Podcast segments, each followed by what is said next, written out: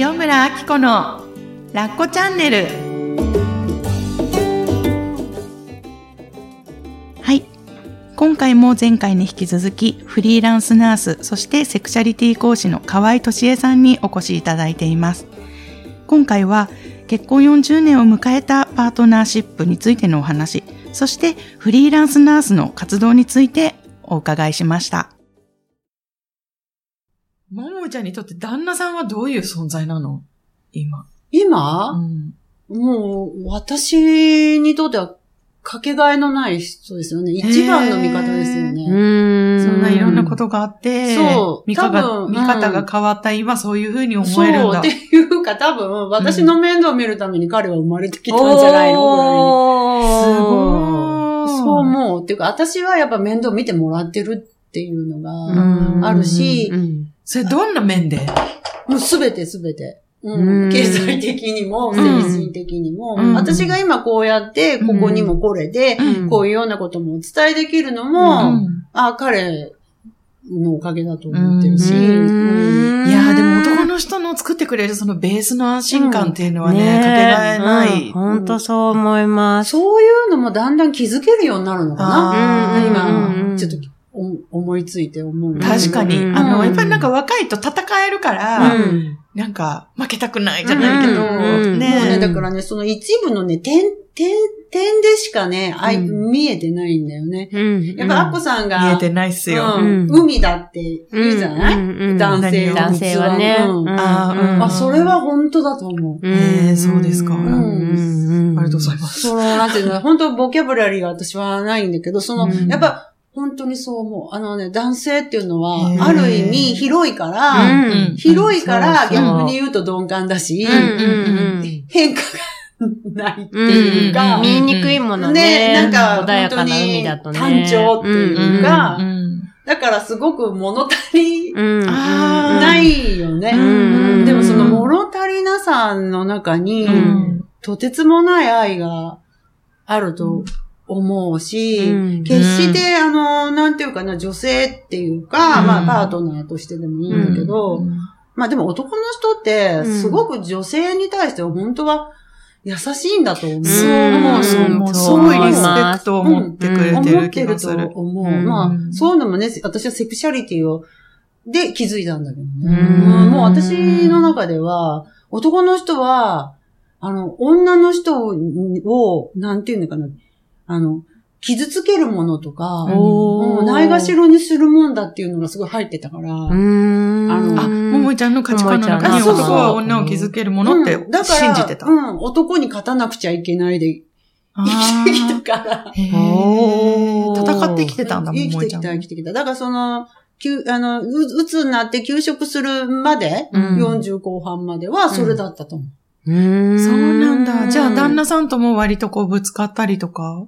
うん、ぶつかったりもしたりとか、うんもっと行くともうぶつかることもしないぐらい、私が暴走してたと思う。もう向こうが近寄らないぐらいね。なるほど、なそるほど。れはね、ゴミ事故じゃないけど、だけどやけどするじゃうない。んうん。手出したら大変だから逆にもう燃やせ、そうそうそう燃やしとこうみたいな感じで、そっていう感じ。の燃えてるのを、うんまあ、あんまり、今思うとね、うん類焼しないように、あの広がらないように、こうやって見てて、いつでもバケツ持ってたかなっていうのは。ああ、なるほど、なるほど。今はもう、それは何？うんももいちゃんがカリカリしてたの？イライラしてたの？なんかあそうそう、どすべてに対して戦ってたから。うーん。そうだったのご主で人だけでもなくってことよね、仕事でそう。さん。させてくれる愛よ、それも。うーん。そうなんだうん今はそう思う、本当に。へー。あ、旦那さんは私にそれをさせてくれてたの。もう燃えるだけ燃えなさい。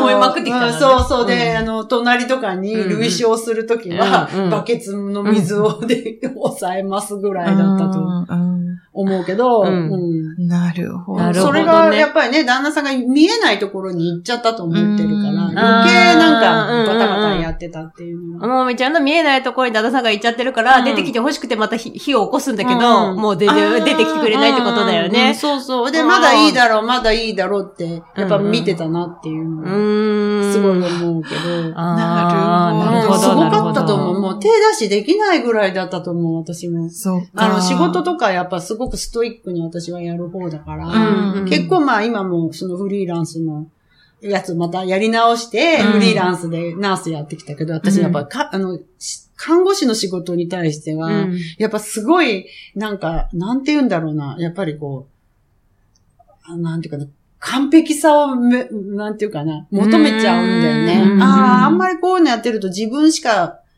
変わる人がいなくなるから、うん他の人にもっとやってもらわなきゃいけないから、うんうんあ、こういうのいけないなとは思うんだけど、すごいその辺ではこう妥協ができない方にね。うんうんうんなるほど、なるほでど。、それこそ、今はまあだいぶ年齢的にもそういうのが緩んだけど、うん。その当時はもっとすごかったから。うん。手出しは目に浮かぶ。うん。目に浮かぶうん。手出しはできないし、うん。それこそ娘、抱え込んじゃうってこと？そうそう、うん。うん。で、もうその代わりも仕事の評価はすごく良かったしね。うん。仕事人間だもんね。うん。うん。だからうちの娘は、うん。あの、高校進学の時とかで、うんなんかなかなか決まらなかったんだよね。あうの、んアッコさんと一緒に、あの、ドリカムも行った娘ですけど、で、今も言うもんね、お帰って、学校から帰ってきて、うん。お母さんが夜勤で寝てたその寝顔を見たら、うんなんかあの自分が進学で悩んだ時に、うん。あのクラスの担任の先生が、うん。あ、お前のお母さん看護師だもんで、お前も看護大学とか行きゃいいじゃないかって、うんかまあ言うわけよ。まあ大体言うよね。言うよね。親が看護師だと。そうなんだ。結構言われるよね、娘だわと。か。ん。ない。うちはでも私、私が看護師っていうことを多分忘れてると思うから、なんか、ね、あれなんだけど。うん。で、そう言われててね、うん。その頃はバリバリにやってたら、うん。た時に、うん。うちの娘が、うん。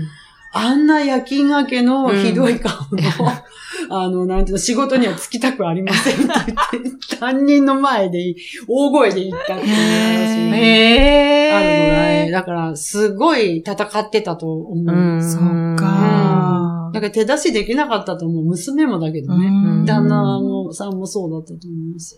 うんそれでも大丈夫なんだね。ねだから怒り狂って、うん。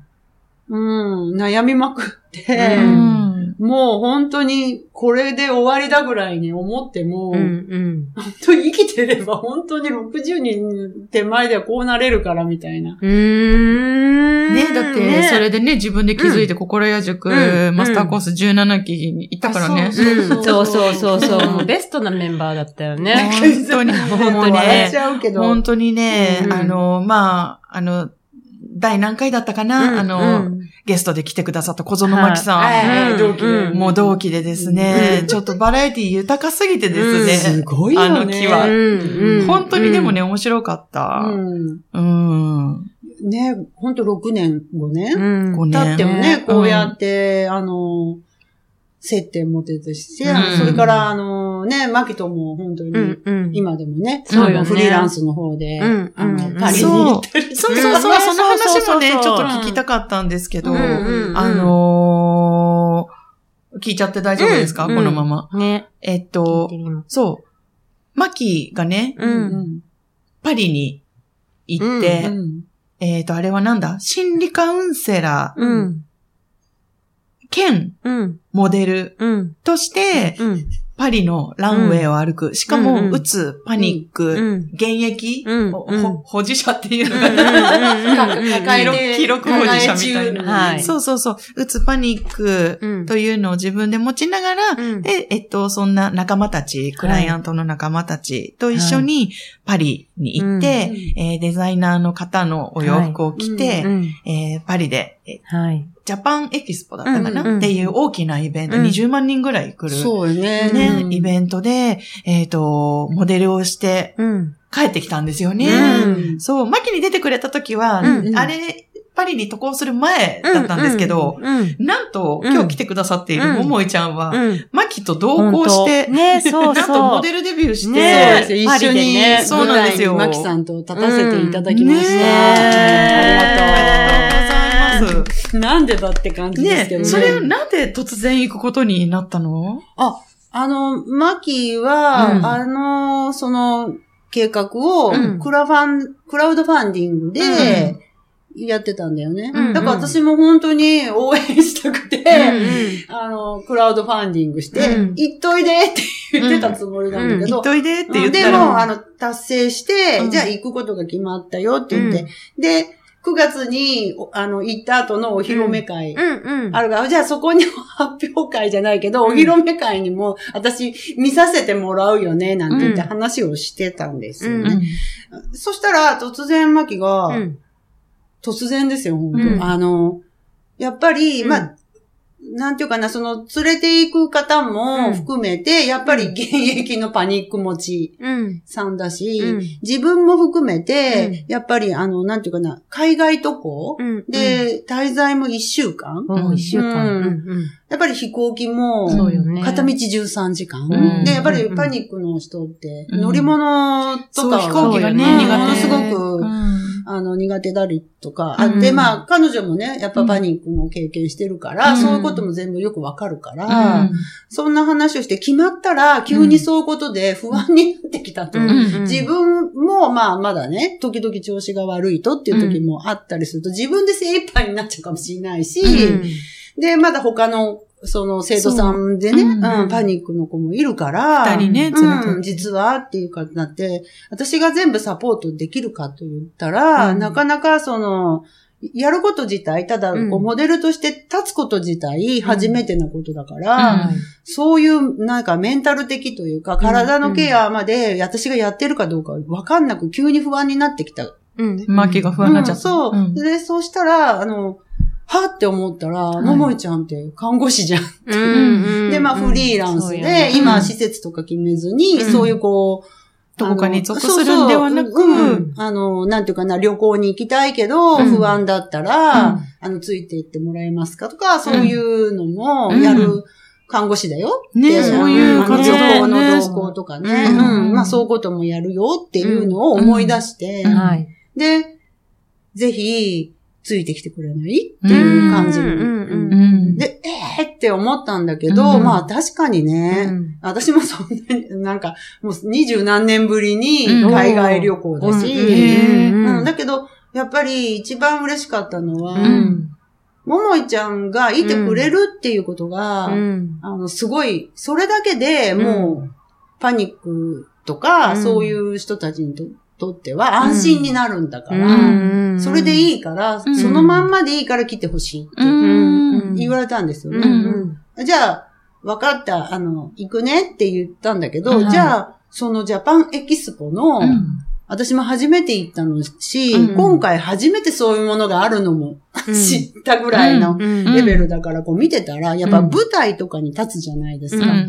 時に、やっぱ舞台裏でうん。発作になったりとか、ねしたら極度の緊張でしょうん。まああるじゃない、一番ね。うん。だからうん。私は、あの、結果的にモデルにもなっちゃったんだけど、うん。モデルにはなるつもりは全然なくて。ああ、そうだったんだね。そうそううん当初はね。うん。うん。同行して、うん。そういうなんかあった時のために、うん。あの、サポートって看護師の方でうん思ってたんだけど、うん。そしたらその向こうの状況で、その、なんていうんですか、舞台裏とかに、うん。あの、入るためには、うん。参加者しかダメだって。ああ、うんそっかそっかそっかそっか。うん。うんえーって、え、参加者って何？それじゃ、あの、うん。モデルになるってことですか、うん。みたいな、うん。一緒にその彼女とったら。ん。そうだよね。参加者としてしか舞台裏に行けないってことは、ナースとして同行してるのに、うん。肝心なところでは、うん。そう。うん。解解除できないっていうことが分かってうん。そうとまたストイックな ナースなので、うん。そこでサポートできなきゃ何のためになるわけじゃないですか。うん。まあ飛行機の中とかそういうのもある、ないわけではないけど、うんやっぱりね、うん。ちゃんと舞台立ってもらって、うんそこをちゃんとえ、なんていうの、ショーをちゃんと演じてもらって、うんそこにサポートするのが一番のうんポイントじゃないかなって思ったので。で、まあ、たまたま私、あの、地元の方で、自分もね、やっぱりね、姿勢も悪かったりとか、うん。その、本当に80歳になっても、うん。ハイヒール履きたいと思って、うん。あの、そういうウォーキングの先生とかとそうそう。知り合いだったから、うん。そういう80歳まででも、あの、なんか、うんヒールを履けるウォーキングとか、うんそういうので自分もこう姿勢気気にしたりとか、うんうん。で、ウォーキングも習ってたのね。うん。そうそう。すごいね。でのためじゃないかぐらいで、い。みんなこういう風にね、うん。80になってもみんなでハイヒール履きましょうよっていうので、うん。その先生を招待して、うん。こう、そういうやりたい子たちの、うそういうあれもやってたので、うん。ただたまたまもうウォーキングも、はい。多分、全く初めてじゃないから、うんうんまあその、そこの具体的な踊りは、うんうんまあそれで詰めなきゃいけないけれど、うん基本は入ってるから、うん。もうそれでいいかうん。じゃあ、モデ、もう私もモデルうに。なっちゃおうと。そうだよねっていうか、まあ一応表向きは、それでないとバックステージ入れないからっていう趣だけど、結構モデルで楽しんじゃってる。うん。そう、すごいよね。うん。だから、ね、ナースとして同行したつもりが、うん。肝心なところでうん。いられないから、うん。じゃあ、私も一丁モデルになるわって言ってう。ん気づいたら、うんももいちゃんも一緒にね、うん。なんかマキたちとレッスンをしてて。て。で、パニックさんたちも、うんあの、他の人たちもいたのね。うん。パニックでもなんでもない方うんも、うん。との混成チームで行ったんだけど、実際、はい。あの、舞台の、もう今から始まるって時には、パニックの人たちのが、うん。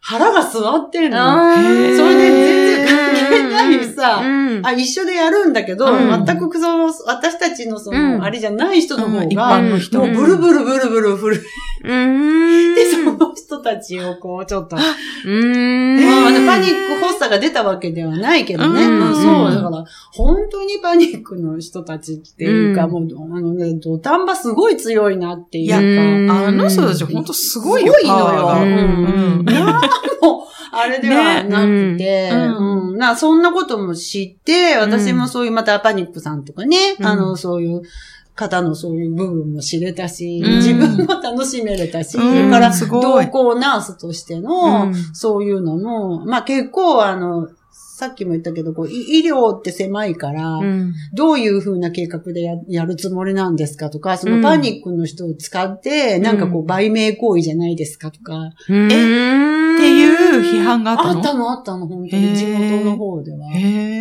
だけど別に地元じゃないし、みたいうん。な、うんそんな感じもあったので、まあ、うん。多分フリーランスっていうのがどうも、やっぱり、なんか、あーう何なんだろうな。う、王道のうんナースをしてらっしゃる方たちにとっては、うん。フリーランスナースって新しいし、うんなんかよくわかんないし、そうそう自由だし、うんなすごく興味持って、うん。あの、やってくれる方もいるんだけど、うん。うん。まあそういう感じも。と叩かれやすいところにはいるっていう。そうそうそうまあいろいろあったけど、まあそういう意味でまあ私も覚悟ができたし、うんうーんなるほど。パリに行くことによって、うん今までこう、ふ、普段のフリーランスナースの活動うんでいろいろ言われることが逆にうん。強くなった。うん、そうだよね。うん。昔、本当にそれもさっきの話と繋がるんだけど、ちょっと前の昔なら私やめてたかもしれないなって。打たれうん弱くて。のもあるし、うん。やっぱりその末期からのお話も断ることはできたな、いっかいっぱいと思うし、うん。ちょっと前の私なら断ってたなって思うんだけど、うん。もう行っちゃおうって思ってる部分もある。だってさ、うん50代後半になってだよ、自分が。59想像してみて。そうよ。ねうんえ、ちょっとパリ行かないって言われうんうんうて、んで、しかも、モデルでランウェイ歩くんだけどって言われて、うんイエスって言える？自分。ねえ。ちょっと自信ないよね、あ今。想像ごい、すすると。すごいすごい。ね、でもやっぱりこういう、なんていうのかな、やっぱり、もうここで、うん。今回は諦めるね、次回ねって言っても、絶対次回そうはね。ないな、ないうんうんないなって思う。うんうん。いや、なんでしょ、この楽しみ上手な人たち。そうほんとすごい。もうね、そういうのがスッと出てくるね。だからもう、あの、うん本当に費用とか、そういうことは、ねえもうだって全く、うんうん。でも、決めたうら、んちゃんと、いけたのね。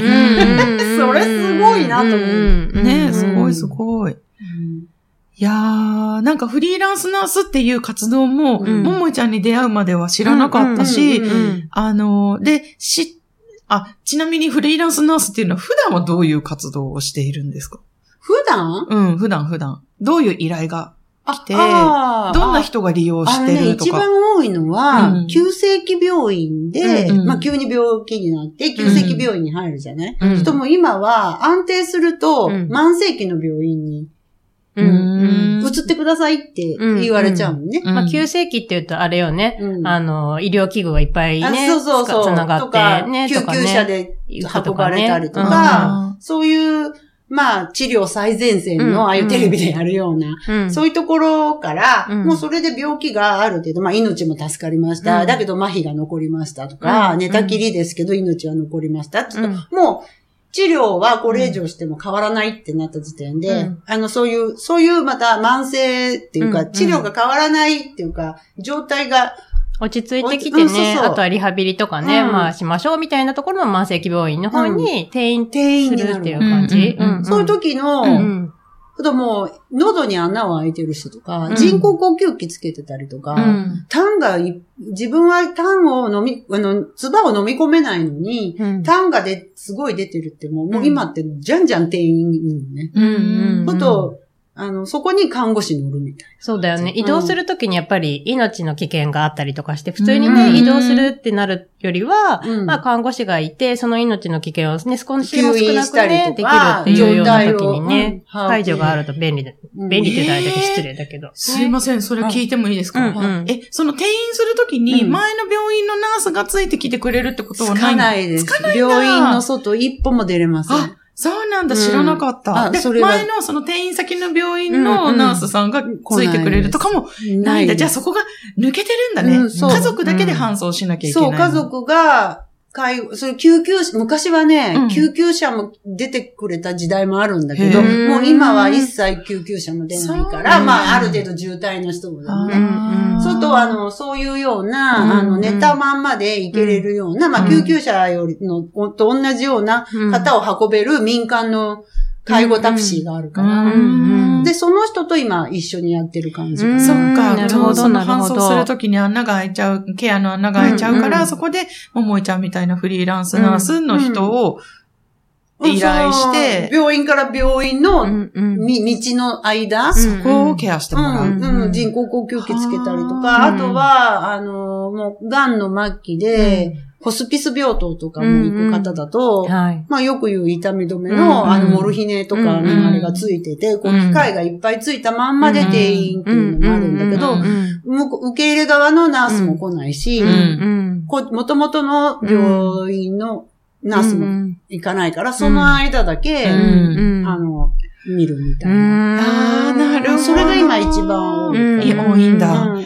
いやー、でもうん、知らなかった。そういうね、うん。フリーランスうんナうん、そうですースねっ。ていう存在、すごい、うんでかいですよね。ねあのニーズ。安心するよね、で家族も保ね。険が効かないのね、そこ。うんあうんうんうん健康保険、あ、健康保険とか介護保険とか、うんだから私はそのフフリーランスナースっていうんだけど、保険対象外を専門としてるんですよね。なるほど。その、なんつうの、隙間産業みたいな感じうんうんうんで。でも、ね、んそのかゆいところに手が届くってことでしょ？そのサービでス、は。今って結構、お年寄りは、例えばうん。私の地元に住んでて、うん。若い人はそれこそ都会に住んでて、ね。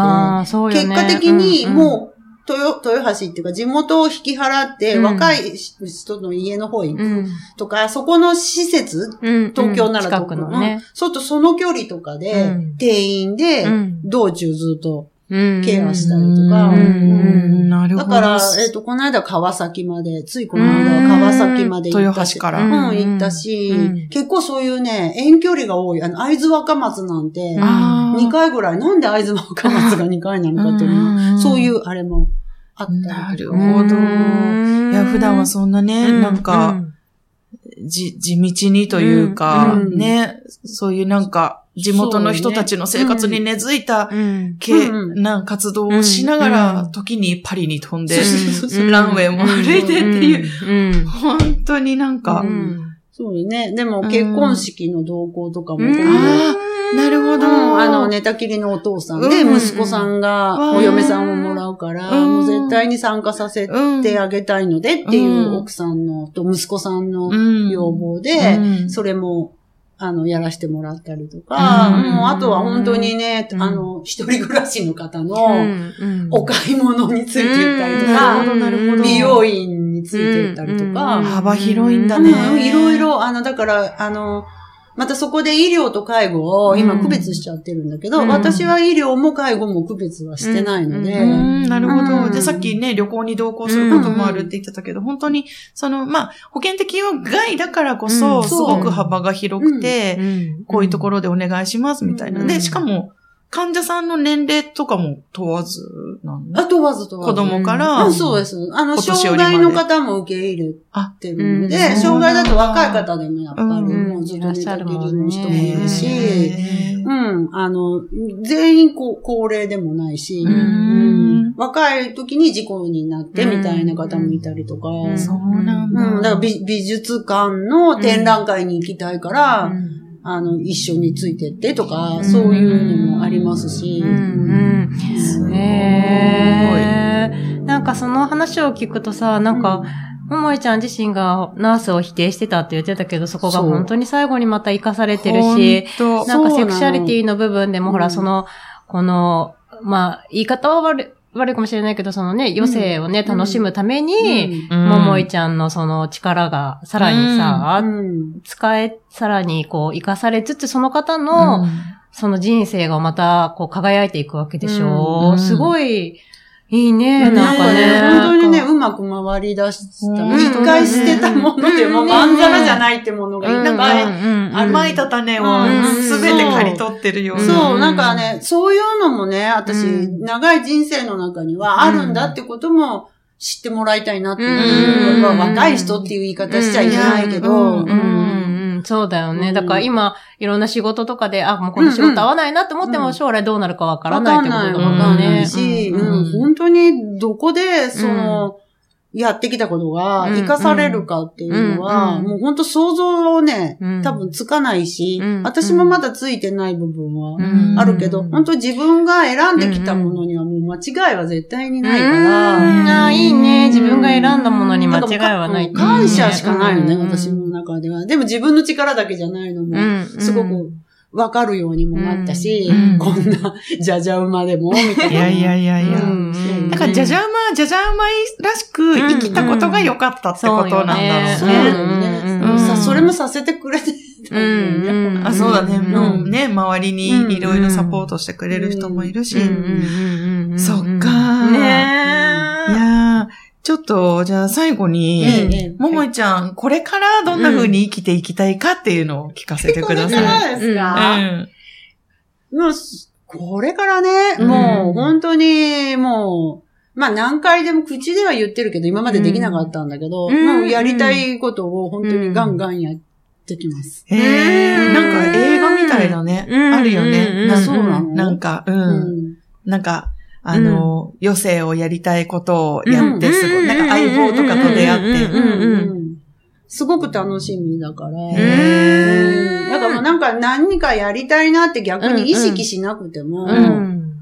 またきっと楽しいこといっぱいあるし。おー、いい。なんか見つけなくていいってことでしょ？あそうそう、そう、探したりとか見つけなくていいっていうのは、うん絶対あるに決まってるっていう。そんなももいちゃんに出会いたい人はどこに行ったらいいですか、何かもしお知らせしたいことがあれば。おいしねます。教えてほしいまあ、そういうことで、まあ、フリーランスの方は、うん。まあ、一応看護師として、うん。あのーやってるんですけど、うん。あの、まあ、そういうのも含めたはい。ことと、自分の経験を含めて、うん。まあ、あの、セクシャリティの、今、うん。あの、連続講座っていうのも、うんまあ、やったり、昨日はワンデーを、うん。うん。東京でもやらせてもらったんですけど、うん。まあ、単発でもあるんですけど、うん。12月に、うんあの、今、セクシャリティのその8回の連続講座をうんう。ん。うん。0期と1期とうん。今やってて、うん。1期が10月、あ、11月で終わるのかな。うんなので12月からうん。また次の期をうん。やろうと思ってるので、うんあの、もしよければ、うん。まずまあその連続っていうより、うんその、なんかわわけのわからうなん。いセクシャリティとか、うで、ズームとかの個別とかそういうのも、はい。あの、受けますので、うん。まず知ってもらいたいというか、そういうのがもしあったら、あの、声かけていただけるとうん。嬉しいなって思ってるんですけど。はい。皆さん12月からの連続講座と、うん。あとは、まあ、ワンデーとか単発をね、うん。あの、見ていただければ、ね。えっと、概要欄にも貼っうん。うん。ておきますので、はいぜひぜひ、うん。今の一期チェックしてくだはさい、うん。すごいですよ。セクシャリティの講座に男子が来てくれてますもんね。でもね。みんな本当に楽しそうに、うん。すごくなんか学べてよかった。私はあえて驚愕うん。でやってますので、うん。もしそういう、あの、セクシャリティのワンデーは、うん特にあの、男性がね、うんやっぱりこう、性のこととか、うんそういうところで知って、女性のことを理解するために、うん知ってもらいたいことも、はいあの、お伝えしてますので、はいもしよければまた、うんはい、あの、思い切って、はい。うん。うん会いに来てくれたらほしい。なと思って。元気がはいもらえます。はい。うん。ありがとうう。ございました。こちらこそ、どうもありありがとうございますです。今日は、河合俊恵さん、うんももいちゃんにお越しいただきました。ありがとうございました。ありがとうございました。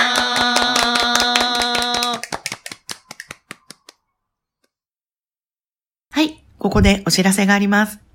塩村が3年半の長い育休を経て、心屋の単発セミナーに戻ってまいりました。この度、心屋塾の上級ワークショップという2日間のワークショップを開催いたします。12月に開催するので、えーもしよかったら手帳をお手元にご用意ください。